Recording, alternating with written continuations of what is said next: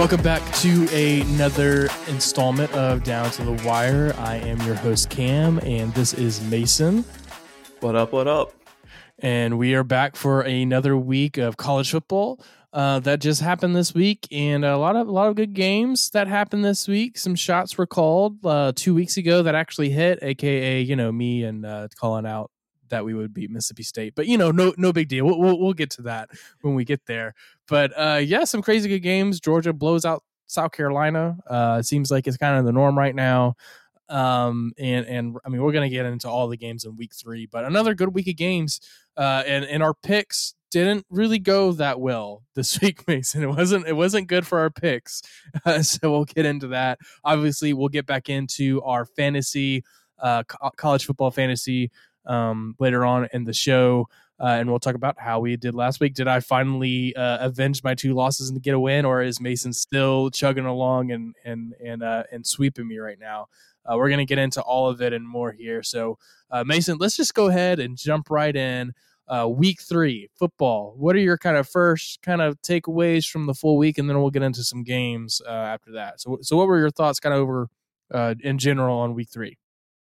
Week three was tough for us. Do I need to go ahead and say say our prayer and say goodbye to BYU? Give them oh, a kiss of oh, death. Listen, the the question to next ask is, hey, their schedule's still really tough. Is it possible that as no. a one loss they maybe get in? That's a conversation we can have, but it's time for the soft violin. da, da, da, saying goodbye. They're done. They're done. It's not. It's not happening. But the the rough thing about this week was every game that was supposed to be a good game, you know, Oregon, BYU, and Georgia, South Carolina was supposed to be a decent one. Miami, Texas A and M. Then, then nothing really panned out. I mean, Miami, Texas A and M was okay, but to me, the fun games this week were the Wake. Uh, who was it? It was Wake Forest and Liberty, and then um, what was it? What was it? Oh, I'm tripping. But Wake Forest, Florida State, Louisville, Florida State, Louisville, Appalachian State, night. and Troy. Dude, that was the craziest ending ever. It was the craziest like, ending. Like one, it was the craziest ending, and then two, it was like the craziest like storming the field. Like you literally had fans like jumping like as like the third and fourth person on the dog pile in the end awesome. zone. Yeah. And then I don't know if anybody saw this, but the quarterback uh, for Appalachian State was like helping fans get on the field, basically. Yeah. like, I mean. I don't know how App- Appalachian State continues to do continues to do it. It was just awesome. Did you get to watch any of game day? I didn't really watch much of game they, day though. They were on fire at game day, and let me tell you, you'll appreciate this. They were lighting Texas A and M up. I saw so, so, many signs thanking them for the 1.5 milli that they gave them and the win. oh man, yeah, that was amazing. Yeah, I mean, so some really like again sneaky good games. I mean, I I, I think we both thought that the on Friday night the Florida State Louisville game was going to be pretty good. Um, and man, this is kind of going into my uh, my little fantasy stuff, but apparently there's a thing with me and curses with quarterbacks. we'll we'll get into that. Uh, I'm sorry, Chad. I know you're listening. I'm sorry. This is all my fault that quarterback got hurt. But Florida State comes out away with a win against Louisville on the road. I mean, that was a really good game, dude. It was, and like you said, well, uh, I was watching it. I probably watched about the first half and once the quarterback got hurt, I thought it was over. I thought Florida State had no chance because I liked how Louisville was moving the ball. And to me, Florida State's quarterback was absolutely absolutely killing them at the time. So when he went down, I, I thought the game was over. Yeah, man, they were super resilient and came out with the win there. Um, and then, man, like, so you go on from that, and then really like the first game you see after that is what probably Georgia, South Carolina, right? Yeah. What a freaking disappointment that was. I mean, again, it's like one of those things where, like, and this is what I was just telling myself as I'm watching this. One, what is South Carolina doing on defense? And to preference this, preference this, they had five missing starters just on defense. Just on defense, five starters gone. So I mean, you can't really expect a ton from them, but it didn't really look like they came out with a fight. But like at the same time, like you watch Georgia's offense, what are they doing? They're running the ball and throwing the ball side to side. Not really much anything deep. They were missing their best wide receiver, so like they really didn't have anybody to really beat them on deep pass. So I don't know why South Carolina was constantly playing two safeties high instead of rolling a safety in the box, making sure you're on the wide receivers because they're not going to beat you deep because they're not that athletic. And you just like sit on the bubble, sit on the swing routes, and play on the running game. And they like, I don't know why, but they just either didn't think that they could or they just refused to. Like, I don't know. It, like, it to me, like, whenever I see stuff like that, against a really good team like a Georgia or an Alabama, when all they're doing is just these like super side stuff because they have really good athletes, and you're refusing to you know adjust to that and actually take that away to make them beat you another way. That drives me insane. And so just watching the first half just drove me insane watching that. And then two, South Carolina and their play calling to me was maddening sometimes because I mean they were moving the ball okay. I mean, I mean it wasn't like the best, but I mean they were still moving the ball against a pretty decent defense. They were doing okay with the pass rush against with Georgia, which to me is kind of the same with Alabama. I thought their pass rush would be better. It's not there yet. Obviously, it's going to get there. And this is a really bad offensive line for South Carolina. But uh, I mean, they they faked a punt and got the first down on the fake punt, and then right after that, like they're in Georgia territory. Right after that, instead of being and staying aggressive, they run the ball three straight times.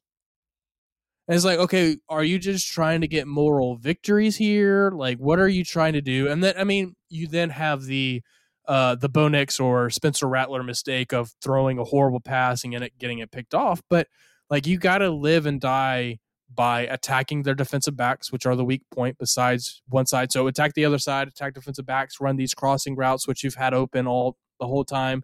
Like, be aggressive in your play calling and in your execution, and like they were that sometimes, and then they got super conservative. Once the, it seemed like as soon as they got to the 50 yard line, they went like uber conservative, and then that's when when you go uber conservative against a, a defense like Georgia or a defense like Alabama, that's how they kill you, right? And it was just maddening, just the whole the whole thing to me. Yeah, for sure. I mean, it felt like the Mike Tyson quote, where it's it's everybody has a game plan until they get punched in the mouth, and then you see what happens from there. And like South Carolina came out and they were fine the first two drives, and then from there it just fell apart for them. So I don't know. They just felt to me just way out of Georgia's league, like nowhere were, yeah. close to it. Yeah, yeah. I mean, they were definitely outclassed. It felt like this year um, they were supposed to at least be able to put up a little bit of of a fight, especially bringing in Spencer Rattler, and it's just they're so far away from where they need to be to even compete with Georgia. So yeah, the, uh, the weak spots for them are the lines of scrimmage, and when you're in the SEC, that's not a good thing. I mean, when you have a weak spot on the defensive line where you can't stop the run, and your other weak spot on the offensive side of the ball is the offensive line, and it is not a good offensive line at all, then you're not going to be successful, especially against a team like Georgia, where you can't run the ball and you can't stop the run.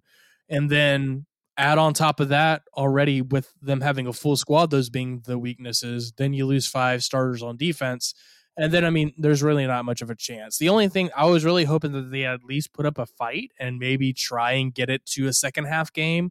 But I mean, it was over after the first quarter. I mean, it was only 14 nothing, but everybody saw the writing on the wall. And you could even, you know, see South Carolina was just kind of dejected after that. I mean, they, they've been moving the ball okay, then they have a mistake, and then Georgia takes advantage and is able to, not, you know, march down the field. Um, and so Georgia is obviously, you know, the, the number one team in the country right now. But the thing that I will say about Georgia, and this is things that I would say about Alabama too, is that that they don't have the strongest schedule, and so you're really gonna like you're not really gonna know how good they really are because they're gonna put up you know numbers like this, forty eight to seven, and these big scores on on these teams that aren't up to par. And then when it, what are they going to look like when they finally get up against a team that can actually compete with them? Um, the yeah. probably first test that they're going to have is against Tennessee. Um, and so you really don't really need to be paying attention to Georgia until they play Tennessee and then until they play um, Kentucky and Mississippi State. And that's all in November. So their September, October really doesn't matter because they next have Kent State. Then they go to Missouri, which they're going to kill. Then they play Auburn, which they're going to kill. Then they play Vanderbilt, which they're going to kill. And then the only game in that stretch that you can maybe say something about is Florida. But Florida can't pass the ball, and when you're only mm. one dimensional, I guess a team like Georgia, I mean, you're going to have a hard time. That's the only like in the Oct- September October stretch. That's the only threat they have. And then after that, that's when you kind of get into you know three straight games that are against pretty decent competition of Tennessee at home, and then going two road games to at Mississippi State and at Kentucky. Um, and then of course they'll probably be in the SEC championship game if they breeze through that. But I mean, everybody's going to be talking. If you listen to any kind of national podcast or listen to you know ESPN and College Game Day and all this, I mean, for the next four or five weeks, all you're going to hear about is how great Georgia is, and all I'm going to say is yes, they're good. I'm, I'm not saying they're not; they're really good, but like let let's stop talking about them being like greatest ever and let's stop talking about Heisman stuff until we get to November and see how good they really are. Um, because that's when it actually matters, especially for them in their season with how their schedule is set up. Yeah, I agree with you completely. But I will say that, um, something's different about Stetson Bennett right now. I don't know if it's just the confidence from winning the national championship, but watching him play, he looks completely different than what he was last year. He's actually running the ball with confidence. He's throwing the ball with confidence. Um, I, I'm not sure where it's coming from. I'm assuming it's just a national championship, but I will say something is different different about him. But I do want, like you said, I want to see it against a better competition than just what they've been playing against so far. Yeah, and the thing that I'll give Stetson Bennett is this is really the first off season, like full off season he's had as the guy at Georgia, whereas before he was never the guy he was always the backup because somebody because JT Daniels was hurt, so he never had an actual full off season to get reps and it being his show and he being the guy and the captain and all this kind of stuff. So obviously, you know, full off seasons are going to matter. I mean, you can look at Joe Burrow whenever he came in. I mean, he came in midsummer his first year, and I mean, he had a pretty okay year. And then once it got to the end, he kind of ramped up. And then the next year, he he blew up right and became number one draft pick and, and that's because he had a full off season. One, he got comfortable in year one, just like Stetson did last year. He got comfortable, got his foot uh, going, and then he kind of got his game going, and then he had the full off season to do film and to get really you know close to those guys and to know the system and to be the guy. Uh, and so, you know, that obviously the offseason is gonna, is going to make all the difference.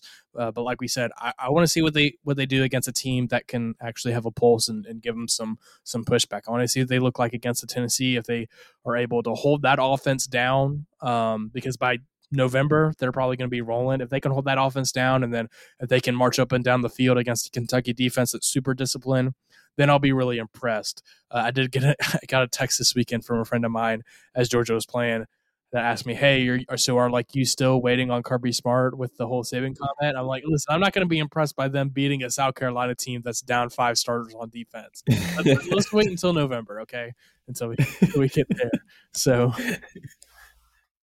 um, talk, talk. I didn't watch this game at all, but talk to me about Alabama and the revenge that they finally had against Louisiana Monroe. The revenge game. It was finally here. I mean, it was the same thing as Utah State. Like there there wasn't much to take away from it, but I will say there were still some problems with the wide receivers not getting open. Uh, Louisiana Monroe had a couple of coverage sacks, I'll say, where the wide receivers just weren't getting open, and then Bryce didn't have enough time to throw. So they did have a couple sacks. Um, but yeah, I mean, it's just the same thing. There wasn't a ton to take away from it. Um, I will say, I think it was first quarter, it was like 28 nothing. And then I think the offense only had the ball maybe one possession, two possessions. We had three straight defensive scores, and it was insane. But yeah, but yeah, there's it, it wasn't much to, much to go off of again. Hey, I heard Bryce threw a couple interceptions. What's up with that? He did. The first one was horrible. I don't even know if it was Bryce throwing the ball. He, he underthrew the wide receiver by about five five yards, and it was it just looked bad. Um, he looked human, which was nice, but um, it was nice. Okay. Other other than that, he padded the stats a little bit. So Heisman campaign is still rolling. still rolling. Okay. And the Heisman campaign back up for Will Anderson. He had a pick six, so we're good. Whatever. Back and rolling. Whatever, man. Whatever. um kind of like what you were saying we'll go on to some other games there really wasn't like a ton of like super close like interesting games that i really kept an eye on um missouri state gave arkansas a scare like arkansas didn't take the lead until the fourth quarter so th- that's definitely one of those looking ahead spots because they have a&m that's coming up this week so i can somewhat understand that they had bobby petrino coming back uh, as the missouri state uh, coach so you know he's been like planning for that since the offseason um, so so that was a little surprising, dude. Like this, okay, so this one got us out of nowhere. I didn't watch the game, but like I was just kind of keeping up with the score. I was just shocked every single time I looked at it. But like Washington completely dismantling Michigan State. Like, seems like it came out of nowhere. Obviously, the sports book knew what they were doing by you know having it at three and a half, but they won by eleven at home against Michigan State, which was uh, ranked eleventh. Yeah, Washington was getting some hype last year, and then they disappointed everybody, and so I think everybody was just a little butthurt by what they did last year. Yeah. So coming into this year, nobody saw them coming, apparently, but they now look like a force out there in the Pac-12. So I don't know. They just blew my mind. I wasn't expecting that at all. yeah. I mean, being a three-point favorite at home against a, a the 11th ranked team in the nation, we should have seen it coming, but I don't know, man. we should have looked into it a little right. more. Yeah. yeah. yeah. So that was real surprising. Uh, and again, like you kind of said at the open, we we just need to, I guess, put to bed the uh, our darling for the group of five, BYU. Yeah. Moment it's of silence by, for BYU. Uh, beat by uh, 21. Um, yeah, we'll, we'll take a let's take a brief moment of silence for them. and uh, Bo Nix apparently decided to go off. This was your Bo Nix game. You just missed it by two games. I missed it by a couple weeks. This is my Bo Nix game, guys, and I missed it. I missed it. But yeah, I mean, th- so BYU is going to the Big 12 soon, so I think they're really kind of like trying to ramp up their schedule with competition. And this is just one of the. I think this is just one of those like hangover games. Like they had two back to back hard games with Baylor coming in and then going on the road to Oregon. That hey, you got up and were was probably drained after an overtime win against Baylor at home, and then you go on the road and like you just come out flat. And like they're the type of team that wants to run the ball, play and run play action. And Oregon got them out of their game because they got up so early. So really disappointed there for for BYU as I was hoping they could at least maybe somehow make it interesting with the playoff rankings towards the end of the year. But they lose, and next couple weeks look pretty easy. They play Wyoming, Utah State, and I'm going to call that they beat Notre Dame uh, because Notre Dame is trash. um, so, yeah, real real bummed about that one, but you know, I guess it was bound to happen at some point. But Oregon looked really good. I mean, that's if you're Oregon, you're really happy with the result because you get embarrassed on national television against Georgia, and then you have a top 15 opponent come into your house and you like you take care of business and you win by three touchdowns. So you got to be real happy with that. Uh, kind of moving forward, and I mean, you can start. Everybody's going to start talking about them again, uh, me included, about them. You know, being a challenger in the Pac-12 after that performance. So, yeah, for sure. And our other, our other team, Houston, getting absolutely drummed by Kansas. I don't know what's happening out there, but to man, back to back losses for uh for Houston, and then what is up with Kansas football being Kansas? Good, yeah, I was about to say. Look, another big headline from the week: Vandy and Kansas both hit their over on Wednesday. Over, man. If you guys, and again, I don't bet money because you can't bet money here in Alabama. But if you could, and if I ever would, if you would have bet the over on Kansas and Vandy on the win totals, hey, you're already cashing that ticket. You're cashing out man. already, man. That's crazy. Yeah, I don't know what's going on in Kansas, man. It's it's, it's getting fun though. Kansas, they just had to get rid of old yeah, Mad Hatter. Yeah, yeah, please. Uh, listen, like Kansas and Duke are both three and zero oh and playing each other this week. I know a lot of people were like trying to get game day to go to Lawrence for game day. Obviously, they aren't, but they were trying on social media to get them to go because both teams are three and zero. Oh. but Kansas didn't even just win; like they beat them by 18 points, dude. Like it wasn't yeah. like one of those kind of fluke things. They dominated the game and won, man. So they've got a really good quarterback this year, so they've they're they're cooking with something out there. So this, this is getting interesting. It's crazy. I guess we need to keep a keep our eye on Kansas. Are they back before Texas is? I don't know. Oh, that's a good conversation to talk to think about. Um, back before Notre Dame. Yeah, yeah. Texas A&M too. For, for real, dude. Um, so, oh, another 11 o'clock kickoff game that happened that I ended up uh, switching to, or maybe it was a 2.30 game. I can't remember uh, what time it actually was. But Purdue and Syracuse, man, great game. Uh, it was like super slow at like for three quarters, right? So the score after three quarters was 10 to 9. Uh, and then at in the fourth quarter, both teams scored a combined 42 points. so it got crazy in the fourth quarter. Uh, Syracuse ends up winning at the buzzer with a field goal at the end, winning 32 to 29. And Purdue, which was a big kind of media, uh, you know, team to to kind of hype up and maybe be a dark horse uh, in the Big Ten, is one and two early, man. And like something going on with the offense. I mean, you get your quarterback back, but I guess missing their their star wide receiver from last year, him going to the league, has really hurt him. I guess. Drew Brees is not walking through that door anytime soon. Drew Purdue will never be back. yeah, so that was a little surprising to me. Uh, but hey, Syracuse, talk about these basketball schools, man. Syracuse, Kansas, Duke, all three, you know, crazy. What's North on? Carolina's offense North looking Carolina good too. What's happening? Too? Man, like it's crazy. What's going on in, in college football this year? yeah. no, you gotta love it. It's so much fun.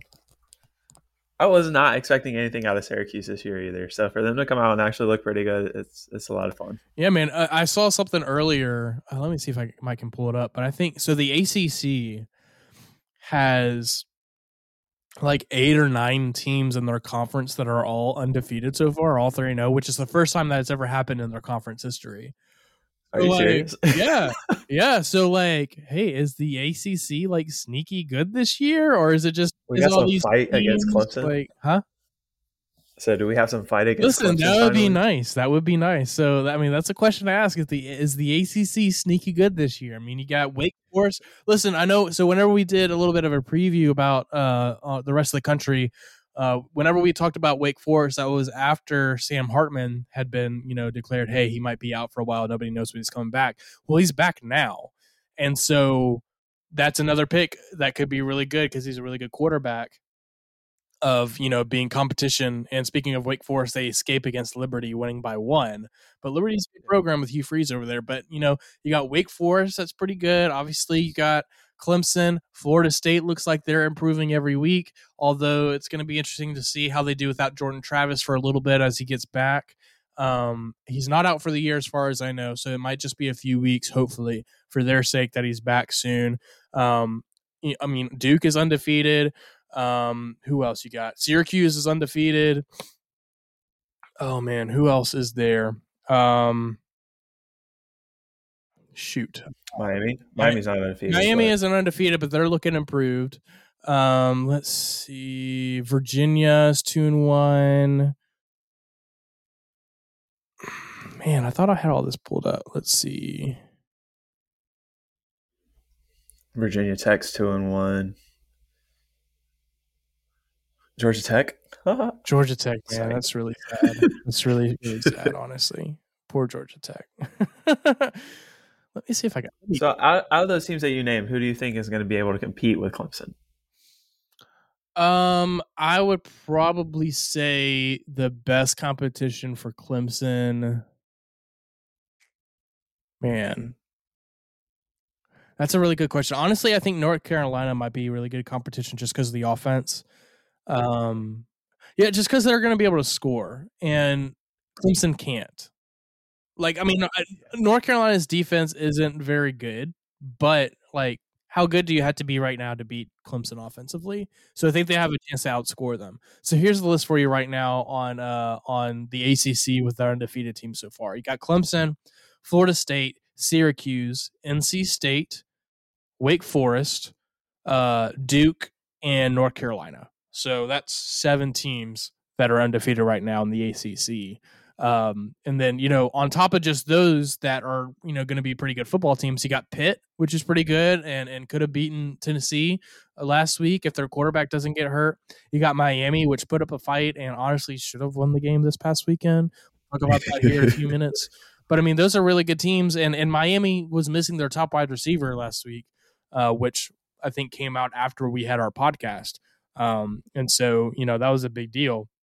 I mean, those are like, I mean, out of all of those, the teams that are going to give Clemson fits, I think, would be Florida State because of how well they can run the ball, um, and their defensive line is really good. NC State because the quarterback's good, and just because of the brand of style they play. Same thing with Wake, Forest; they have a really good quarterback, and they can score some points. Um, and then, like I said, I think North Carolina because the only way North Carolina is going to win is outscoring them, and I think they have the offense to do that. And I mean, there's no slouch with Miami and Pittsburgh. Uh, with those two. Um, looking at Clemson's schedule, out of those that they play, they this week they go to Wake Forest, and so we'll be talking about that a little bit later. So they go to Wake Forest. After that, they play NC State, so two back to back games. Um, and a couple weeks after that, they go to Florida State, uh, and then at the end of the year, uh, they have Miami. So I mean, a couple of those teams they don't play Pitt. Um, they don't play North Carolina, and so those would be you know two teams that they could play in the uh, in the championship game if they get there. So those those would be those would be teams that I would say. What, what do you think? So right off the top of the head, I would probably would have said Florida State. But the thing that's worrying me is I don't know how long their quarterback's going to be out, and their schedule coming up is pretty tough too. Like we were just saying with Clemson, they have Boston College this week. Probably should win anyways without their quarterback. But then they go they play Wake Forest at home, then they go to North Carolina State, and then they have Clemson at home. That's a really tough three game stretch, not knowing if your quarterback's going to be back or not for that. Yeah, yeah, so, sure. Cause, so going through that, I mean, like, I would probably say if you can survive that with one loss to Clemson, then you're fine. You'll get your quarterback back for the championship game, and you'll be able to play then and you'll have a chance. But to me, I would probably say Wake Forest is going to be their biggest competition just because of Sam Hartman. I think that dude's a stud. So by the time I think by the end of the year, he's really going to be catching on, catching fire because I think he's going to have to get some more games under his belt this year just from the blood clot thing. So, yeah, yeah, for sure. Yeah. And, and again, like you said, when it comes to Florida State, it's really going to depend on uh, the injury to, to Jordan Travis and, and, and somebody else not to, you know, kind of forget about for Florida State is they also lost their, uh, their defensive end, um, which has been wrecking. That was a transfer from a D2 school uh, that played really well. He had a knee injury. Um, there hasn't been like a week timeline that was given out by Mike Norvell, um, but you know it's just going to be one of these kind of wait and see type things. Um, so you know if he if he is back uh, in time for Clemson, then they have a shot. But but I mean, like you said, their schedule this year is really really tough. Um, you know, like like you, you were going through. I mean, um, uh, they you know they they have kind of a break ish against Boston College this coming up week, and then you know this is when the gauntlet comes. You have three straight really yeah. hard games with Wake Forest coming to town, going to NC State, and then hosting Clemson, and then after that you have you know a little bit of a break with Georgia Tech coming in. Uh, and then you finish out kind of rough too, man. I mean, you go on the road to Miami, go on the road to Syracuse, which isn't an easy way to win. You play Louisiana or uh, Louisiana Lafayette, uh, after that, which is a good program that Billy Napier left. And then you finish against Billy Napier in Florida at the end of the year. So not an easy schedule for Florida State. Um, and again, you know, it's their their output is really going to depend on on when they get some of these guys back. And you know what? If, if for whatever reason their backup just starts lighting it on fire, he started doing pretty well at the end of the game last week. But you know, give him a full week to prepare as the guy. We'll see how he goes. Um, if they can get some some pretty solid quarterback play from him because their running game is really good with three really good running backs, they could be a challenger for Clemson in the Atlantic division. But uh, yeah, I mean, uh, there, there's a there's their their schedule definitely doesn't really favor or help them out at all, really. Yeah, no, I agree completely. All right, and so let, us go ahead and go. Let, us talk A and M, and uh, actually, no, we're gonna wait. No, let's go ahead and talk A and M in Miami, and then we'll get to uh, the other two games that happened this week after that. A and M in Miami seemed to kind of be like a snoozer, even though this. They, I mean, Texas A and M won by eight, but it was a close game. It was just so. It was really boring. It really was. It was like defensive struggle, but not like the fun defensive struggle, if that makes sense. Yeah. You know, like there are some it, games that like are just, like defense that like you're really into. This wasn't one of them. This is how Texas A&M is this year. It's just so boring to watch them no matter what's going to happen.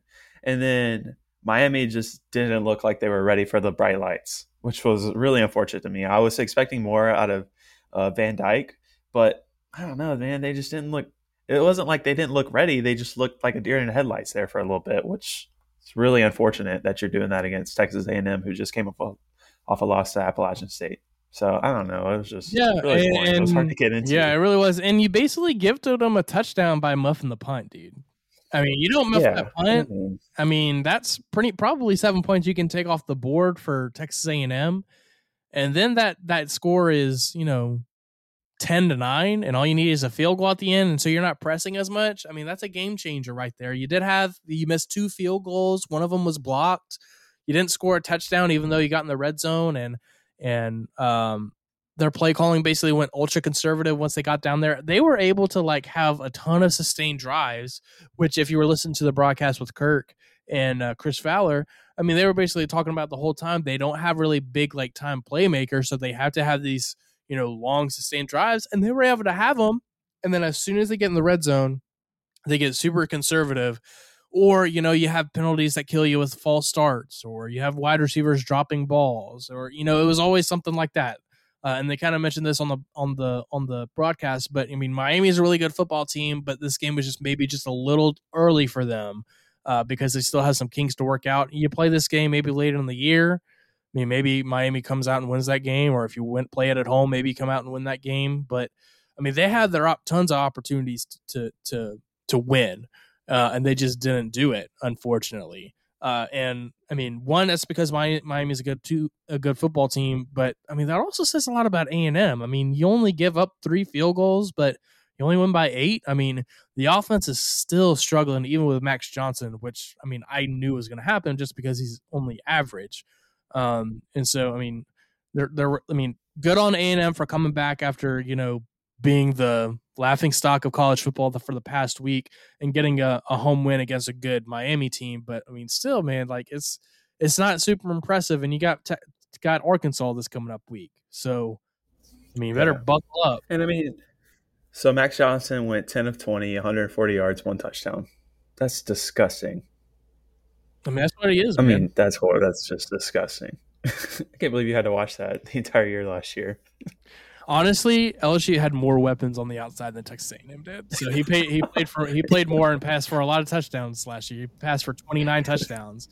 So like that shows you a six and six LSU team has the comparable offensive playmakers as this Texas A&M team this year. I mean, it's just bad. I mean, man. they're just. I mean, Ainias Smith, De'Von Achane.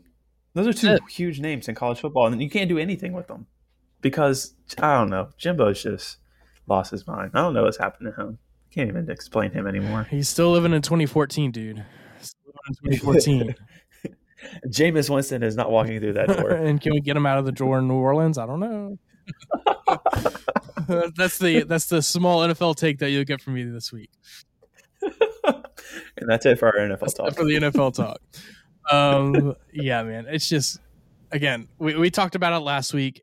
A&M had to have this game, and they got it.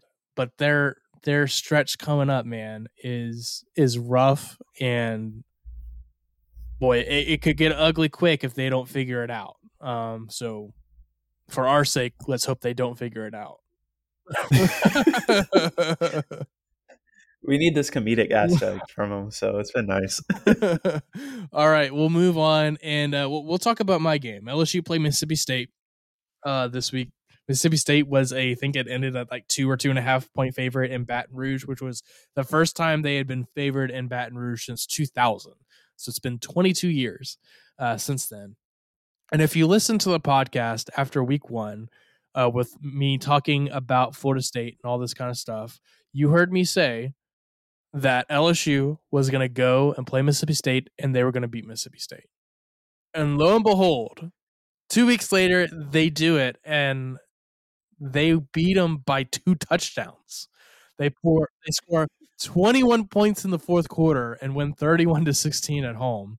It didn't look pretty and didn't look good in the first half, but they shut Mississippi State down in the second half. That defense is flying around. That's the old LSU defense that you're used to seeing. They're flying around, have playmakers, and their offense got together in the second half with adjustments, which is amazing and a breath of fresh air to see. And they come out winning comfortably in, in Death Valley. Uh, I, I am really happy with it. Obviously, there's things LSU needs to work on. Jayden Daniels needs to sit probably a little bit more in the pocket and actually trust what he's seeing and throw the ball uh, get it to his playmakers. Um, and you know the offensive line, the offensive line too started two true freshman last uh, tackles for the first time in school history at right and left tackle uh, this week. So this is the third different combination of offensive lines that LSU has had in the three weeks. So we'll see if that uh, is going to be the rotation moving forward. Um, they finally kind of got the running game going this week. Uh, they busted a long run uh, towards the end of the game to seal it, and Jayden Daniels, of course, leading rusher. He did w- well with 93 yards and a touchdown. Um, all in all, it was a good win, man. I mean, the the offense still a work in progress. The defense looks like it's flying around, and, and stopping that that Mississippi State offense, which is really good with uh, uh, with Mike Leach and and uh, Will Rogers and those guys. I mean, they shut them down, dude. And I don't know what it is with Mike Leach and going forward on fourth down. I can probably I can here's here's what I'll say about that. Mike Leach probably had the thought that probably a lot of us did, especially in the first half of, hey, I can go for it on fourth down because my defense is going to stop them because they can't move the ball, right? And, and, it worked out for the first half. And then once LSU gets rolling, though, that, that's the thing this year so far is that once LSU gets rolling, you can't stop them on offense. It just get it takes them time right now to kind of gear up and, and to figure figure itself out. And then once they get going, you score 21 points in the fourth quarter and, and win the game by two touchdowns. So I think that was the game plan going in. And they got the first time and it led to a touchdown. And then after that, no more. So yeah, I agree. And like you were saying, defensive performance was absolutely insane because I was expecting Will Will Rogers to come in there and light it up first half, and it just it was kind of average. And uh, but yeah, I also, also agree with what you're saying about Jayden Daniels. He just looks a little twitchy in the pocket. He it's like he drops back. First read is slightly covered, and he decides, "Let me take off real quick." So I think once he develops that, the offense is really going to start clicking. And I'm also wanting to see what's going to happen with Kayshon Boutte because it still feels like he hasn't kind of popped off yet this year, like we were, like I was expecting at least because he's one of the biggest names in college in college football, and so for him to kind of not have the same production that you expect from him, I'm just wondering, kind of wondering like when it's going to come and if it's going to come, especially if Jayden Daniels keeps running as much as he has been. Yeah, for sure. And and that's that's really kind of something that everybody's kind of been talking about is where's Kayshon? Where's Kayshon? Well, well, here's a couple of things that I'll that I'll kind of have everybody think about. Um, one, I mean, he's can't coming off of a of a foot sur- like two first foot surgeries, and he got hurt in the middle of the year last year. Um, so I think he's still kind of getting back. And I mean, you had a quarterback battle in the spring and in the fall between two guys that lasted until like two weeks before this the first game. And so there really hasn't been a ton of time for them to get a lot of reps together. But two, if you go look at the stats, Kayshon is the highest targeted wide receiver so far this year he might not have the most catches and the most yards, but Jayden has thrown the ball to Kayshon more than anybody else, and second is Malik Nabers. So part of it is some, and some of that is bad throws that Jayden is throwing. He's not throwing them open. But two, there's a couple of drops that he's had. But I mean, I think they're still, like you said, they're still trying to get on each other's like on on the same page together and that's going to come I mean, it's going to come a time and i mean he's going to pop off because he's he's that good and talented it's going to come at some point but like you said, we're all kind of just waiting on that to happen. And once he blows up, and once this offense gets going, better watch out. But um, yeah, yeah, and you can see the talent is still there, which is nice. Um, but like you were saying, like they're just not on the same page right now. Whereas with Malik Nabers, it really feels like him and Daniels are kind of connecting a lot more. But what, like you were saying, he's targeting Boutte a lot. So it's just about them getting on the same page. Yeah, yeah, for sure. And, it's going to come, and uh, it, will be really good to see once it actually starts or starts clicking. So um, that's it for that. Let, us get into the. Wait, wait. I've got a question. Did he change his name to Booty? Is it still Booty? Yeah. What is that? So what apparently, this offseason, somebody asked him, "Hey, how do you say your last name?" And he said Booty. So his name is Kayshon Booty, and we've all been saying it wrong forever. I don't know, man. What's that to say? I thought it's been Boutte for I, the longest time, and now all the announcers keep saying we booty. all have, man. Courtney was asking me that. I think it was like last week, and she's like, "Are they saying his name wrong? Isn't it Kayshon Boutte?" And I just looked at her as like, "I don't know anymore. I really don't." so, so I, I kind of looked it up, and apparently, it's Booty is, is is is how you pronounce his name. So, nice, officially official. That's what it is. All right, so let, let's move on to the game that I think we probably both have, and, and we're 40 minutes in, but bear with us. Uh, we got to talk about this probably in depth, and, and it's probably going to lead into our next segment. But Auburn getting just destroyed by Penn State at home. I I thought they'd lose. I didn't think it would be this bad. That was disgusting to watch. No, no part of that game was ever close.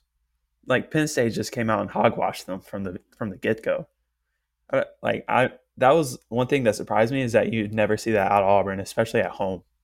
So yeah, man. I mean, not feeling good for Harsin. Yeah, I mean, shoot, Harsin, he's he's done for sure. But I mean, like it, it was kind of close in the first half. Like you kind of felt okay, like maybe Auburn can have the you know ju- the the magic and juju and all this kind of stuff in the second half. They kind of kept it close, but like still in the kind of the back of your mind, you're watching it. It's like, man, like like Auburn, it just doesn't feel like they can like get over the hump in this game. And then Penn State comes out in the second. Yeah, that's what it was. Like, okay. And, and I tweeted as I was watching their first drive. I tweeted out, man, Penn State's about to run Auburn out of their own building here in the second half. I mean, and that's exactly yep. what they did. They scored 17 points in the third and then 10 points in the fourth, and they won 41 to 12. It wasn't even close, man. And like, that's like, that's re- like, if you're an Auburn fan, and I've, I've talked to a couple of my friends here, I have yet to talk to my uncle about it yet, but like, like this is bad. Like we didn't think Auburn would be very good uh, this year, um, but I don't think either one of us really expected them to be this like bad and to get drummed by Penn State at home. Like you're you're Auburn at home, you don't like if you get beat, that's one thing. You get beat like this, like that. Yeah. That's surprising, man. It's it's surprising to see them have no fight. I think that's kind of what took took took me aback at first. It's like eh, I I don't even know how to explain it. Like it's almost like they just gave up after the second when the second half started. So I just I don't know what's happening with them. It's a Harsin thing, but I mean, and their quarterback situation is horrible. TJ Finley is not the guy. He will never be the guy. I mean, Ashford is fast, but he's he can't throw. So they got a lot of problems that they got to fix, and not not enough time. Yeah, man. It. I mean, like they looked completely outclassed in all phases. Yeah. Like it wasn't just like one of those things where like Penn State just got all the lucky bounces and that's how they ended up winning by a lot, which you sometimes see in some of these games that are big scores. It's just, hey, they just got every bounce, they just got all the calls, they just got, you know, whatever. This was like complete beatdown. Like there's no doubt that Penn State is far superior to Auburn in every way. And every like in coaching and in talent and and roster development, like everything was far superior. I mean, Tank Bigsby was the best player or is the best player that Auburn has defensively, and he only had nine. One, he only had nine carries, and two, he ran the ball for 39 yards. I mean, that's a 4.3 yards per carry, which is pretty good. But you only gave it to him nine times. Like, you only gave Jarquez Hunter five carries. Like, what are you doing? Like, what in your brain makes you think that giving Tank Bigsby the ball nine times, you add in his two catches, so he got the ball 11 times. How, like, what can make you think that that is a path for success for this team? Because it's not. And those are your two most dynamic players too, and you're just giving them absolutely no, no looks, looks there. You have and, no like legit threats on the outside of wide receiver your quarterback play is horrible with TJ Finley and Robbie Ashford. I mean, Zach Calzada is nowhere to be found, and there's probably a reason for that. I mean, like it all comes back to coaching. And you there were tons of quarterbacks that were in the portal this past offseason. Mean, you got JT Daniels, you got Kedon Slovis, you got Dillon Gabriel. I mean, the list goes on and on how many transfer quarterbacks that came out. And the guy that the guys that you bring in at Auburn are Robbie Ashford, a quarterback from Oregon that has never played, and Zach Calzada, which wasn't even that good at A&M. Those are the two transfers that you brought in. And then the year before that, you lose Bo Nix, so Bo Nix goes. And then, but before that, the year before, you bring in T- TJ Finley from LSU, which didn't have a great time, you know, at LSU to begin with. So, like, one, it seems like you can't, like, recruiting isn't going well for Auburn and it shows this year based on what you happened last year and you couldn't get any like dynamic players on the outside of wide receiver or at quarterback to help your offense which you desperately need your offensive line is horrible and like the thing that auburn used to hang their hat on was defense and like you said it looked like they gave up and like it doesn't look like an auburn defense anymore that you, we've been so used to seeing especially for the past five to ten years because they've been really good but and that's the thing that they've held their like hung their hat on, and like that wasn't even there. Like it, it's this isn't an Auburn. If you watch this game, and and you hadn't watched college football for a couple years, and you go back and you're like, what happened to Auburn? Because I mean, we've been watching, we've been saying that. What the heck has happened to this Auburn program? And like, I like, I don't know if I have any good answers other than they made a horrible hire, and like this is just the you reap what you sow, I guess, man. Like it's like I don't know what else to say. I mean, all the Auburn fans have all like has probably tons of things to say, and they're just kind of over it. But like, it's just it's unbelievable, really. Yeah, and I can understand bringing in Ashford just as a shot, just because he has skills. But you can't bring in Zach Calzada on top of that. You have to bring in a JT Daniels, a Kedon Slovis, so that way, if Robbie Ashford does have the juice, you're you're you're fine. But now you just expected Robbie Ashford to be fine, and now you're in a just absolute terrible situation. It almost felt like they just brought in Zach Calzada because he beat Alabama, and I mean that's what they were always doing with Gus um, Malzahn, where it was like, oh, you beat Alabama, here's four more years, go beat him again. So I don't know. It just it comes down to coaching and it comes down to recruiting, and they're just failing in both areas right now. Yeah, and um, they're going to be getting rid of their coach soon. And speaking of getting rid of coaches, um, I, I sent a text to you uh, yesterday on a list of coaches uh, with betting lines on them on when is the next college football head coach to be fired and the odds for that. Um, I'll kind of go down the list, and there's a couple of coaches on this list that I was surprised to see, and I'm sure you'll be surprised to see uh, here on. Uh, we got Neal Brown at West Virginia as the favorite at four to one. Next, you got David Shaw, the Stanford head coach, has been there for a long time. He's five to one. Next is Geoff Collins and Georgia Tech, and man, uh, my uh, my cousin graduated from Georgia Tech, and it's just been real sad uh, seeing them just be horrible. But uh, Geoff Collins at six to one. Tied with that is Jeff Scott, the South Florida coach, which South Florida almost beat Florida this past week, which we haven't even talked about.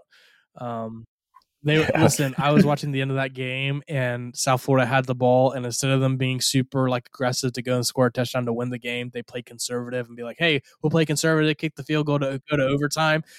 Idiots! Don't ever trust college kickers. Don't ever trust your special teams, as I have learned in week one. go for the jugular and try to win the game, man. Ugh. Uh, next on the list is like this one was surprising to me. Chip Kelly at UCLA uh, is nine to one. I didn't think that like Chip Kelly was on the hot seat, but I think that's also just because nobody cares about UCLA football. I mean, you could probably go and look at the weekly uh, attendance pictures at the Rose Bowl, but like I was surprised on that one.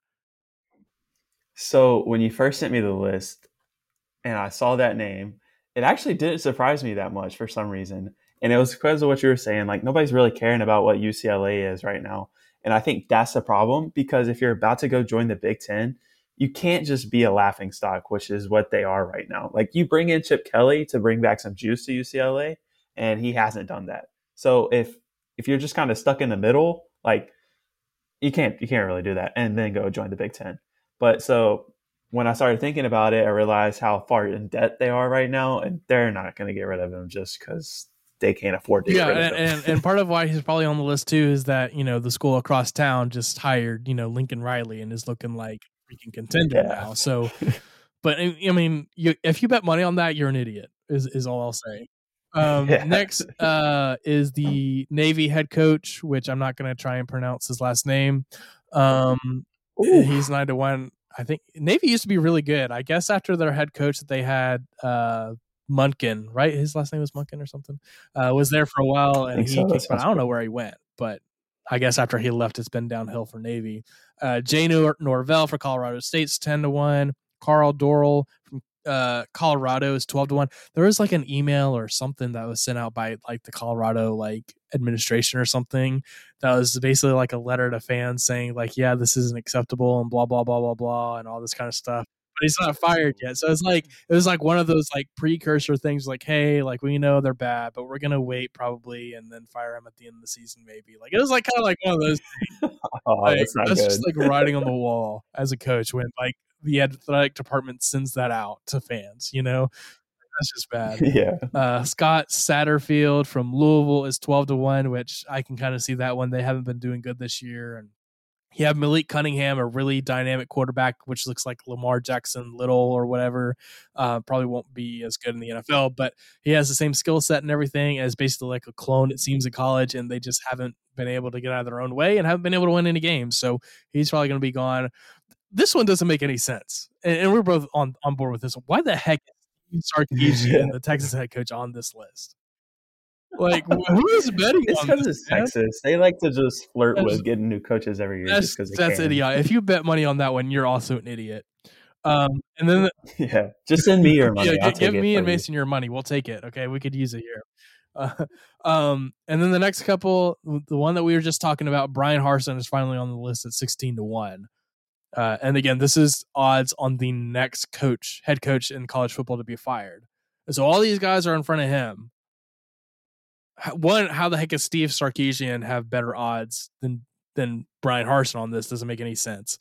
So the people that's betting on this are idiotic. But like, dude, they play Missouri this week, and if they lose this game this week, there's no chance.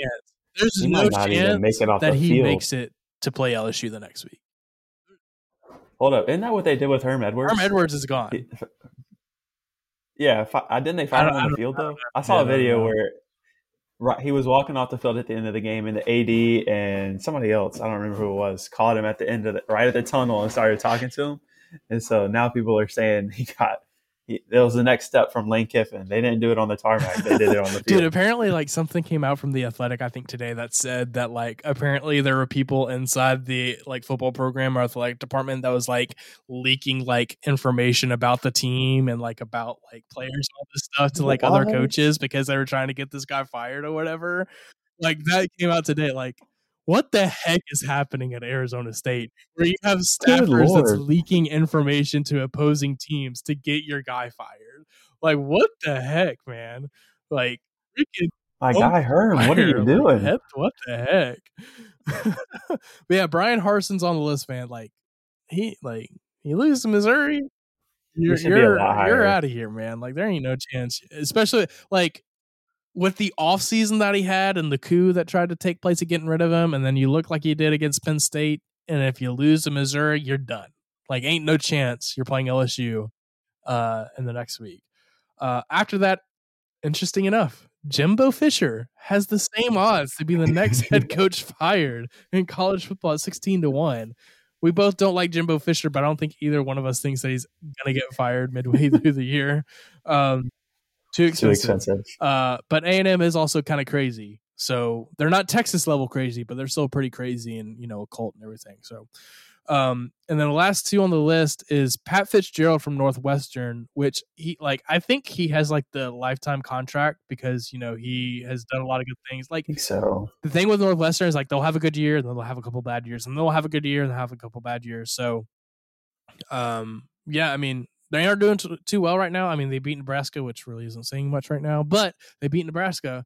Um, but I mean, I mean I don't really know. You're Northwestern. I don't know what it, what, what you expect. So I don't think you can go up from Pat, Pat Fitzgerald as a thing. Like you're gonna have to kind of get lucky with the hire if you if you do end up firing him because you're not you're not bringing in anybody yeah, and then last on the list, Marcus Freeman. Notre Dame, twenty to one. You're four games in, and you're one and three as the Notre Dame head coach, and you're on this list, man. Like, what a freaking dumpster fire that program is. I don't need to keep talking about them, but I mean, out of those, Mason, give me your pick on who is next out of that list to be fired. My guess would be Harsin.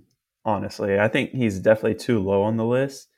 I think they're going to struggle against Missouri, and then it's just going to go downhill from there. I don't. I definitely don't think they beat LSU, and if LSU looks has another really great game against them, then he's out. He's out the door after LSU. Uh, other than that, I would probably have to agree with Neal Brown being at the top. West Virginia's just been horrible. I wouldn't say horrible actually. They just they're they're not living up to the standards where they should be at, especially breaking in JT Daniels. Like I expected more out of them out of them this year, and it just hasn't been there. So those would probably be my two that. I yeah, the thing with. West Virginia is that one, like, you have two games that you lost that you should have won, right? Like, you were up big against Kansas and you let that one slip away and you lose against that. And then, like, you lose to Pitt in week one, and like a lot of people can say that, hey, you should have won that game too. So they could very like this is a team that could very easily be three and zero, oh, and then you know Neal Brown isn't even close to having this conversation. But I mean, that's how like quickly things can turn on you. You go, I mean, you lose to Pitt on the road, and then you lose to Kansas, and then you know, I mean, you drum Towson, but it's Towson, so you should. So I mean, you got a big game coming up against Virginia Tech because after that, I mean, you got pretty pretty rough stretch. Um, you lose against Virginia Tech. I mean, again, we aren't really keen into like West Virginia insiders or the West Virginia program and how really hot the seat is for Neal Brown, but I wouldn't be surprised if they somehow lose to Virginia Tech if he's gone. Um, but I'll agree with you. I really think, to me, it's either Bryan Harsin or it's um, or it's Scott Satterfield from Louisville. I think it's going to be one of those two. But I would, if I had to bet money, I would bet I would I would definitely bet Bryan Harsin for sure just because one I'm here we're, we're, here or I'm here in Alabama you're from Alabama you're only down the road in Orlando so like you know we're, we're in the SEC country we're like deep into it I have family that's Auburn fans and everything so like I hear it all the time and like like everybody knows like this is one of those things where like everybody knows he's gonna get fired it's just hey when is it gonna happen? Yeah. And like that and I'll say this I think Auburn's going to end up being the problem for Nebraska trying to get a coach because I think you can see like if you're Hugh Freeze, why do you not choose Auburn over Nebraska? And I mean, even like Urban Meyer, like I don't think Urban Meyer's coming back anytime soon, but why do you not pick Auburn over Nebraska? So, and I I do think that's why they're trying to push him out because you're kind of seeing a shift in college football right now where a lot of the big time coaches are trying to go towards money.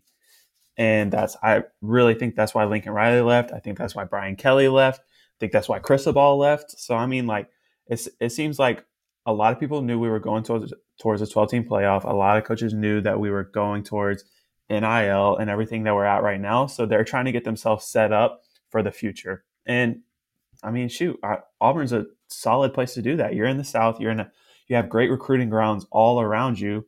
You have boosters that want to pay for this stuff. So I mean, I, mean, I don't know. Uh, Harsin's obviously not getting. Yeah, he's not done, getting so. the job done, and he won't be. I can like be confident in saying he's not going to be here next year. so really, kind of the talk for oh, Auburn yeah. is really like, hey, can we upset somebody, and then who are we going to get as a coach? Um, and you mentioned it, Hugh Freeze. You throw the bank at Hugh Freeze. And, and to answer your question, though, I will say if you are Nebraska, your pitch. If I'm Nebraska and I'm trying to get uh, Hugh Freeze to come to us instead of Auburn, the thing I'm going to say is, hey, we hire you. You ain't got to deal with the crazy boosters like you do at Auburn. You ain't got to play Alabama every week. You can come here, play in the Big Ten, and like you can be the best team of the Big Ten West or whatever it is, and compete and probably win Big Ten titles pretty easily. We'll give you all the resources you need, um, and you can come win here and don't have to deal with the crap at Auburn.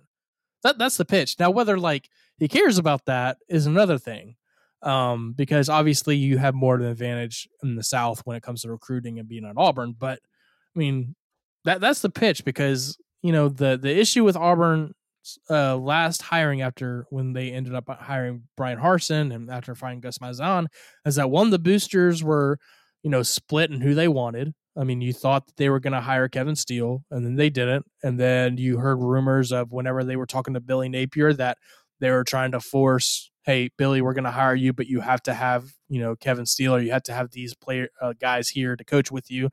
And so like you there are a lot of rumors of boosters meddling in the hire and trying to like force hey whenever we hire you this is how it has to be otherwise you're not getting the job.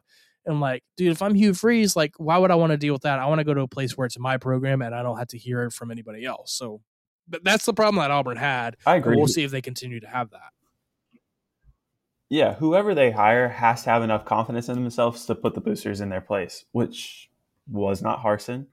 And that was the problem at Alabama before Nick Saban got there. The boosters were horrible when Shula was there, and the, the program felt it. And then Nick Saban came in, put them in their place, said, You just give me the money, I'll do everything else.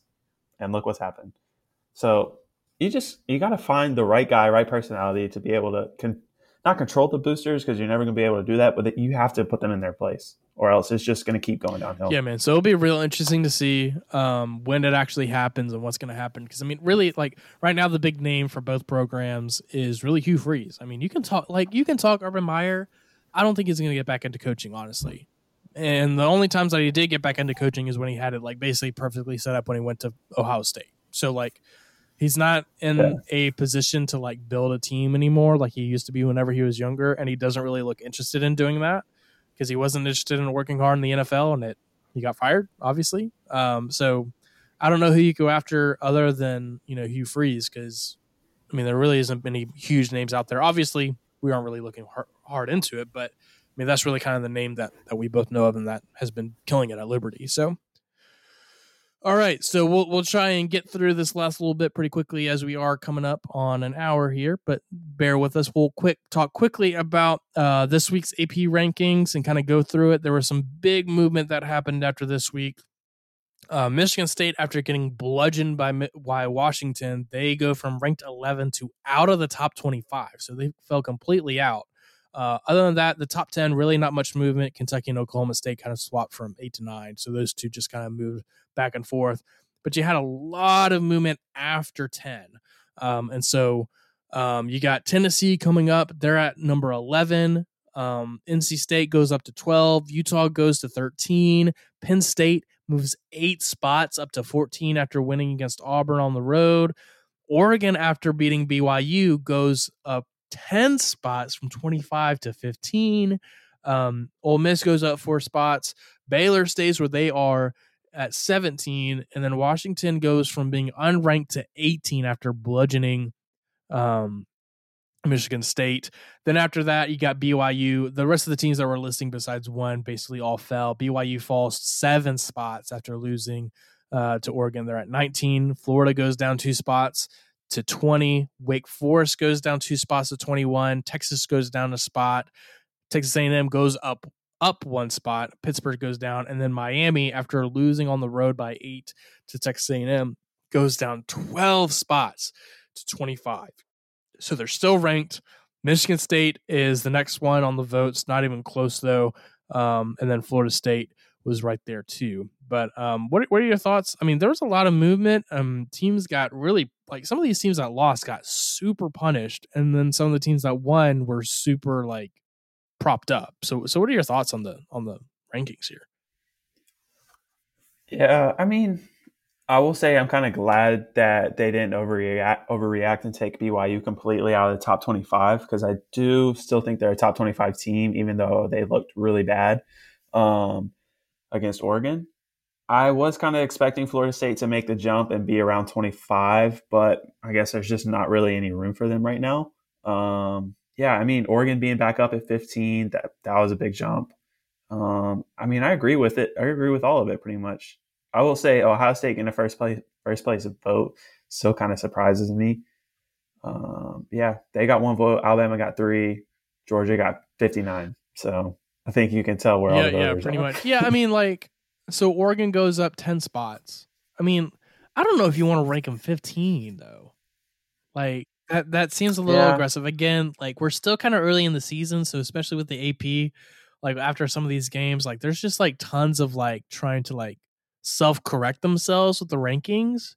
But like some of these are like I don't know if there really should be a lot of times where you have teams move up eight or 10 or 12 spots up or down. I mean, that's yeah. kind of crazy. I mean, Miami goes on the road to a super tough environment, only loses by eight, and looks like they really kind of controlled the game. And they, I mean, you, it seems like it makes sense to, hey, what team A beat 10 team B, so team A has to be ranked higher than team B. Like that's what everybody kind of thinks, but like that can't always be the case, right? Like you can't always do that. And so I think part of this is you know, the AP was trying to make sure that they ranked teams that won head to head higher than the teams that lost. Um, and because of that, that's why you had the the giant movement of of Miami and of Oregon and of BYU is because of those crazy crazy movements. And then you have a team like Penn State who bludgeons Auburn and goes up 10 spots, which I think they are top 15 team. I think they're just now kind of getting a little bit more respect than before. I think that's kind of why that one is. But um, yeah, I mean, obviously the top three right now is is for sure. I, I'm waiting for Clemson to go down. I mean, here's the thing when it comes to like really kind of the top six or so, those teams rarely ever move until they lose. And like that can't always yeah. be the case, man. Like you're gonna tell me that at this point you think Clemson's better than Oklahoma, or you think Clemson's better than USC, or Clemson is even better than, That's or even like Clemson on. is better than Kentucky. I mean, I think Clemson would beat Kentucky because Kentucky's offensive line isn't very good, but Kentucky's defense is really good and solid, and so like it would be like one of those like boring defensive battles. But like, I don't know, man. Like, I just like I think there needs to be movement there. I think Clemson needs to get closer to like seven, eight, maybe even nine at this point, just because they just aren't impressive. Yeah, it, I uh, the team I'm watching for is USC. Um, they've looked awesome so far, but they haven't played anybody. So I think it that it kind of feels like that's what the voters are waiting for to see what it actually looks like against a decent team. Um, so that's who I'm looking out for because I, from what I've seen so far, they look better than Clemson. Clemson hasn't like knocked my socks off or anything. So that I think that's yeah, interesting. Sure. Yeah, so that's the rankings this week. Um, and uh, we'll move on. Before we get into the last two segments of the show, um, again, just want to say thank you so much for listening so far. If you have any questions or any topics you want us to discuss, man, we would love to hear from you. Love to do a little mailbag segment uh, if you want to give us that chance. But you can send us your questions and your emails uh, to our email address, which is down to the wire cm at gmail.com. Go ahead and send us your questions uh, or anything there, and we'd love to kind of do a little mailbag segment. So go ahead and send that in, and we'd be uh, glad to talk about it. Questions, observations, anything like that. We'd love the interaction with you. So uh, let's let's move on, Mason. Let's get into fantasy again. For those that have not uh, been here before, hey, we're doing fantasy lineups for college football, uh, drafting every week. Can't draft the same player uh, after you've already drafted them, so you get them one time every year. Can't play cupcakes. Uh, they have to be against Power Five competition or in conference games, and uh, the players that you pick all have to be on a different team. So those are the rules. And uh, Mason, go ahead and tell us what happened this past week. well, I just have to congratulate you for finally Let's getting your first go. win. Took took three weeks. Uh, so yeah, you took me out last week. Let me pull it up. Um, you had a pretty good week. Uh, you got, of course, Brock Bowers comes out and has Let's three go, touchdowns. I dude. think, if Yeah. I remember correctly. I mean, dude just went absolutely bonkers. Uh, but yeah, so you finally got me, um, which means you get first pick for lineups this week. Let's So go, dude. Let's me. go. And I will have to say, man, like there, there, and I mentioned this early. There, like, there's something with me in quarterbacks so far this year. We're like week one, I picked Bo Nix, hoping that he'd have his Bo Nix game. He played horrible. Week two, I picked Kedon Slovis. He freaking gets concussed halfway through the game. And then last week, I freaking picked Jordan Travis, which I'm feeling really good about after the first quarter. And then he freaking gets hurt inside of the game, man. So like, I don't know what's going on. I have a curse. So hopefully this doesn't continue. And hopefully I can have a solid week. But I, with my roster this week, I kind of went all out because I wanted, hey, I got to get you know even with Mason this week. I got to tie, Gotta it, tie up. it up. So I kind of went all out a little bit this week. So uh, at my quarterback, I'm going with JJ McCarthy, quarterback at Michigan. Uh, running back, dude, Bama's playing Vandy. You got to play Jahmyr Gibbs, which is basically Bama's entire offense right now. Uh, so Jahmyr Gibbs, wide receiver, I'm going with Marvin Harrison Jr. from Ohio State. Tight end, I'm taking Dalton Kincaid from Utah. And then at my flex, I'm going with Jalen McMillan, which is the leading wide receiver over at Washington. So giving Washington a little love after that big win against Michigan State. That's my lineup, and it's going to get me a win again this week. So, so what what losers do you have Look. on your on your team this week, Mason? I'm just pleading to you, please don't select. Listen, I'm gonna pick ever. him. I'm like gonna to pick keep him the week before or the week of the LSU game. Okay, Let- let's do it. the LSU game. Yeah. Okay. all right. So for this week, I kind of thought that you were going to go all out to kind of get back tied up. So I went with some solid people. I didn't go all out. I wanted to make sure I kind of put up some good numbers. So I, um, my quarterback, I'm going with Caleb Williams. Dude's been balling out so far this year. Um, running back, I'm going with EJ Smith from Stanford. And then wide receiver, Bryce Ford Wheaton. Tight end, John Samuel Shenker. And then flex, Elijah Badger.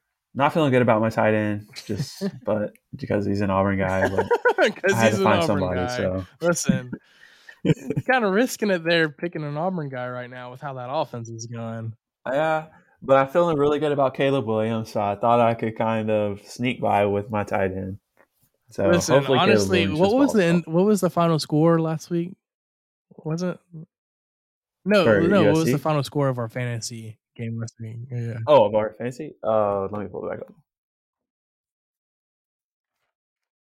You beat me 86 to 71. So basically, what you're telling me is that thank God that uh that Brock Bowers went off against South Carolina. Otherwise, I'd be 0 3 right now. Yeah, it, it was a weird week. But even me, I had Malik Cunningham, and he had got 33 points me. and that was on the Thursday night game. So after that, okay, so after that Thursday night game was our big quarterback matchup against each other because you had Jordan Travis, I had Malik Cunningham. Malik Cunningham puts up 33, Jordan Pat Travis puts up 11. So at that point, I'm like, oh, 3 and 0 is in the bag. and then, of course, I, Brock, Brock Bowers rips my heart out. Let's go, dude. All right, man. So that's our uh, that's our fantasy for this week. We'll see how it goes. Hey, if you got a fantasy lineup that you want to put in, go ahead and email it to us. I gave you the email earlier, but just in case you want it again, down to the wire cm at gmail.com. And we'd love to to see how you guys stack up against us this week if you want to give us that lineup. We'll give you an L too. Uh, so all right, let's get on to the picks, dude. So last week, man, we we didn't do good at all on our picks, man. We like we both struggled. We both went three and four uh last week in our picks. Ooh. Um, so it wasn't too pretty. So right now, the overall standings, Mason still has a two game lead right now. Mason is 10, 6, and 1. And then I am at 500 right now at 8, 8, and 1. So again, with our picks, we're not just picking straight up, we're picking at the, against the spread. So as you heard in the, in the, uh, uh, with our, uh, uh, wow, our records, there can be ties uh, with the spreads. So, with that said, let's go ahead and get into this week's games and start picking and kind of previewing a little bit uh, as we go through here. So, uh, number one, we got West. We were kind of talking about this earlier when we were talking about hot seat and and uh, and coaches. Um, we got West Virginia uh, at Virginia Tech, and I believe this is the Thursday night game this week. Um, and so that is coming up. Uh, this Thursday is the Thursday night game on ESPN. Uh, West Virginia right now is a one and a half point favorite. We are picking these games on Tuesday, uh, Tuesday night. So if lines move before then, doesn't matter. We're picking them as they are right now. So West Virginia is in a one and a half point road favorite. Uh, so what do you think on this one, Mason? Does uh, Neal Brown save his job for another week, uh, or does Virginia Tech get it done? I'm gonna go with yes, he saves his job. I'm going Virginia Tech this week. I think JT Daniels gonna have a big game. Hopefully, he's throwing it to Bryce Ford Wheaton a lot. That would be nice. So yeah, I'll go with right, Virginia Tech. West Virginia. Going West Virginia. Yes, West going to West Virginia, Virginia. I'm going to go along with that. I think West Virginia's offense with JT Daniels is really good. The question is the defense, but I'm not haven't been too impressed with Virginia Tech this year. Uh, so I think West Virginia will also take it, win it, and uh, hopefully win by one more than one and a half. Uh, if they win by one, then they're going to break our hearts, man. They're going to break our hearts. yeah, Dude, I. I know this is a little off topic, but for last week's picks, while we were watching the Florida State uh, Louisville game, that was one that we both differed on. And so hey, you you pick Louisville, I pick Florida State. And so as I'm watching the game, I was like, oh no, freaking like Florida State. Quarterback gets uh, hurt. won that, but then two at the end of the game, I was like, "Oh crap!" Louisville's about to, you know, drive down and kick a field goal and hope to get it within, you know, three or whatever, and then, you know, Florida State's just going to run the clock out and they're still going to win, but they're not going to, you know, beat the spread. I'm going to freaking lose. And it's going to be super frustrating. So it's like, one, hey, quarterback's hurt, your fantasy screwed. Quarterback's hurt, your pick is screwed. Oh, wait, no, maybe it's not. Okay. Like, it was just like, ugh. I'm glad I don't actually bet money because I would have been sweating bullets that yeah, whole fourth quarter. It is All right. All right, so moving on. Let, us go to to a sneaky good game and, and Clemson at Wake Forest. Sam Hartman back third uh, already, and it was a game that I think a lot of people had circled in the offseason with him being back. With Wake Forest having a really good year last year, um, Clemson, as we kind of said, really hasn't been too impressive so far. Their offense has been pedestrian, but their defensive line is that good. Um, what do you think on this one? Clemson is a seven point road favorite right now. Um, so seven points even. Do you think Clemson wins by more than seven on the road, or do you think Wake Forest can keep it close or even win the game at home. Yeah, so I was saying earlier that I feel like Wake Forest could be one of the teams that really challenges Clemson this year, but I don't think it's happening quite yet. I think Sam Hartman's going to need a couple more games, so I am going to go with. Okay, Clemson. you're going Clemson. I'm going to go Wake Forest. I honestly think that Wake Forest can win the game this week um, because yeah, one, their offense is really good with Sam Hartman. I mean, yeah, he's still kind of getting things together, but I mean, the thing that I'm going to say about Clemson is they just can't score. They they they aren't dynamic. I mean, they struggled against a really bad Georgia Tech team in week 1 and really haven't been too impressive since then against lesser competition. This is a step up in competition, a step up in offensive production because I mean if you watch the the the Georgia Tech game, Georgia Tech, Tech was still able to move the ball. Um, and so you got a better offense, a better team overall. I think one, I think at least they'll cover the set. They'll keep it within seven, but I honestly think they will end up winning uh, against Florida State at home or against Clemson at home. So I'm going Wake Forest. All right, next one. Um, this this line a little kind of surprised me a little bit. Uh, we got Baylor going on the road to Iowa State, and Iowa State is a three point home favorite. Um, a little interesting to me there. What what do you think on this one? Uh, so I two weeks ago I picked Baylor to beat BYU. Obviously, that didn't work out for me, so I'm not going back to that well. I'm go Iowa, Iowa State. State. Okay, okay, I see you. Yeah, I don't agree with you at all. Uh, I I think I was really I honestly thought that Baylor would be a slight road favorite in this game because like they're like a top really? 15 ranked team going to Iowa State. Like I just I don't know. I was just a little surprised. I'm going Baylor. Well, so I'm taking it back to my Washington theory. There's a reason that Iowa State is a three point. All right. I don't know what the reason is, so I'm just gonna go. Listen, I will say Iowa State, you know, has a history of winning some games at home that they shouldn't. They had a ugly game against Iowa a couple weeks ago, and I just, I just gotta believe that Baylor can can actually win that one. So I'm going Baylor on that. Um, next one, and this like this is an interesting game, man, because there's a lot of ramifications for this one. Missouri going on the road at Auburn. Preseason, you would think I'll oh, just pencil in Auburn right there for a win.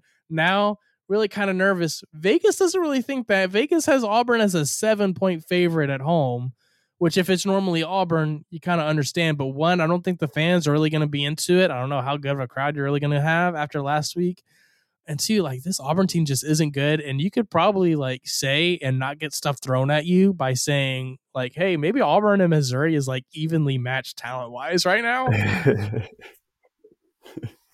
so that's so crazy to say. But to me, the line is showing you how bad Missouri actually is this year. Um, I it would it would not surprise me at all if Missouri actually went in there and beat Auburn but I don't see it happening, especially by seven. Again, uh, Auburn's a uh, seven point favorite, gonna, so Auburn's got to win Auburn. by eight for you to win on this. You're going yeah. Auburn with that. I, I, I, think it's going to be a super close and super ugly game. I don't think Auburn can move the ball. They got to hope that Tank Bigsby goes off and their defense kind of struggle. I'm going Missouri. I I'm going them to at least keep it within seven. I think they can keep it within seven. I wouldn't be surprised if they somehow pulled off an upset and won. But and if that happens, then I mean you're, you're gonna need to, you know, keep an eye out on the Auburn fans yeah. because there could be some stuff going on. But I think everything's on the table for Auburn this week. They could blow out Missouri. They could get blown out by Missouri. They could be close. this know. is like with the problem with the coaching stuff happening right now, like you, you don't know where the players' minds this are. Is so like just, so. Whenever I sent all the picks to you this week, Mason, I think this was probably the hardest one to pick was the Missouri Auburn game because, like you said, what the heck are we going to get from Auburn this week? Like, what the heck's going to happen? Yeah, you just you so no it, will be really interesting how they bounce but, back. So this one's a crapshoot. We'll see how it goes. All right, so we'll go to the next one: Florida at Tennessee. Um, everybody's kind of penciling this a little bit in the offseason, maybe a little less now. I don't know. They're the CBS game of the week. Game day is going to be there. Uh, Florida at Tennessee. Tennessee is a 10 and a half point favorite right now uh, as a home favorite. What are you thinking on this? You think Tennessee is going to blow them out by more than 10 and a half, or do you think our, uh, Florida can keep it close? I think Florida's defense has been dealt with by worse offenses than Tennessee has right now. So I'm gonna go with Tennessee. I don't I don't see how Florida's able to stop. Yeah, I'm them. right there with you, and I don't think I don't think Florida has a passing game, and so Tennessee's just going to be sold out on stopping the run. Uh, and they did a pretty good job against that with Pitt. But yeah, I'm right there with you. Tennessee's at home. If they, if this was in Gainesville and the, and the spread was like was like this, I'd probably go Florida. But this is their first road test, and you're going into Tennessee, and their fans have been begging and waiting and hoping for a team like this since like 2007, which was the last time they were in the SEC championship game, and they finally have a team that has a chance this year, and that place is going to be rocking uh, that afternoon. I think this is yeah, a checkerboard is. game, Yeah, they're too. doing the checkerboard thing in the crowd. Yeah, so one, it's going to look sick on TV, Yeah. but two, they're, they're going to get it. They're going to get it Yeah, done that's awesome. Florida uh, there. So we're both going Tennessee on that one. All right, next one, we got a uh, Big 12 matchup uh, that probably nobody thought was happening. Texas. Texas is going on the road after winning last week, being a little lethargic. They did have some quarterback injuries and everything, but they ended up winning by uh, pretty big on uh, Texas San Antonio. They're going on the road to Lubbock and they play Texas Tech. Um, we had Texas Tech in our picks last week with NC State, and um, they they let me down uh, and and getting beat by more than ten to NC State. So we're gonna have it again right now. Texas is the six and a half point road favorite in Lubbock. What do you think on this one? I think the whole two quarterback thing that in, or Texas Tech has been rolling out lately. I know it's been a little bit because of because of injuries, but when you have two capable quarterbacks, it makes a lot things a lot more interesting. Uh, but I still, I just believe in Texas this year after what I against What you believe in Texas this year? Shoot, you got on me every single offseason talking about Texas, and here you are. Oh, dude, I believe in Texas this year, man. Do we need to let's roll the Yeah, tapes back? Look, when you were calling when you were calling out Texas, they were never good. So they're actually good this year. So I'm, I'm Go rolling with with Texas. Texas. I'm right there with you. I believe in Texas. I think they're going to win the Big 12 this year. Uh, I'm going Texas as well. I think they'll win by more than uh, six and a half. And I think this is going to be another kind of more of a coming out party for the conference for them by beating Texas Tech on the road. All right, we got another one. This line has, whenever I put these games on here, I put the spreads on there, and it's already kind of moved a, a good bit. Um, it was a one point favorite for Notre Dame, but now it's a one point favorite for North Carolina. Notre Dame going on the road to North Carolina, and North Carolina is a one point home favorite. Um, basically a pick 'em. Uh, what do you think on this one, Mason? Notre Dame was trash with their starting quarterback, so they're going to be trash with their backup quarterback. So give me North Carolina. Their offense has been insane so Drake far. year. Mays, dude. Drake Mays. No Carolina what a is gonna freaking score tons of points, and they're gonna destroy Notre Dame because Notre Dame is garbage, and they should feel horrible about hiring a unproven first time head coach. Uh, freaking clowns. But yeah, Nork. I'm sensing a little bitterness between you and Notre just a little bit. Can you sense it there? I I don't know why you would have that. Yeah, Notre, Notre Dame's going to go. Uh, what is it? They'll be one and four after this week. Rough, rough. All right. So both of us got North Carolina on that one. All right, got two SEC games to end us here. First one is a neutral site game. Uh, Arkansas against Texas A&M. Um, and Texas A&M is a two point favorite. I couldn't believe this. This is another one that I just couldn't believe how it would be possible that they are a two point favorite, but they are two point favorite uh, in Jerry's world against Arkansas.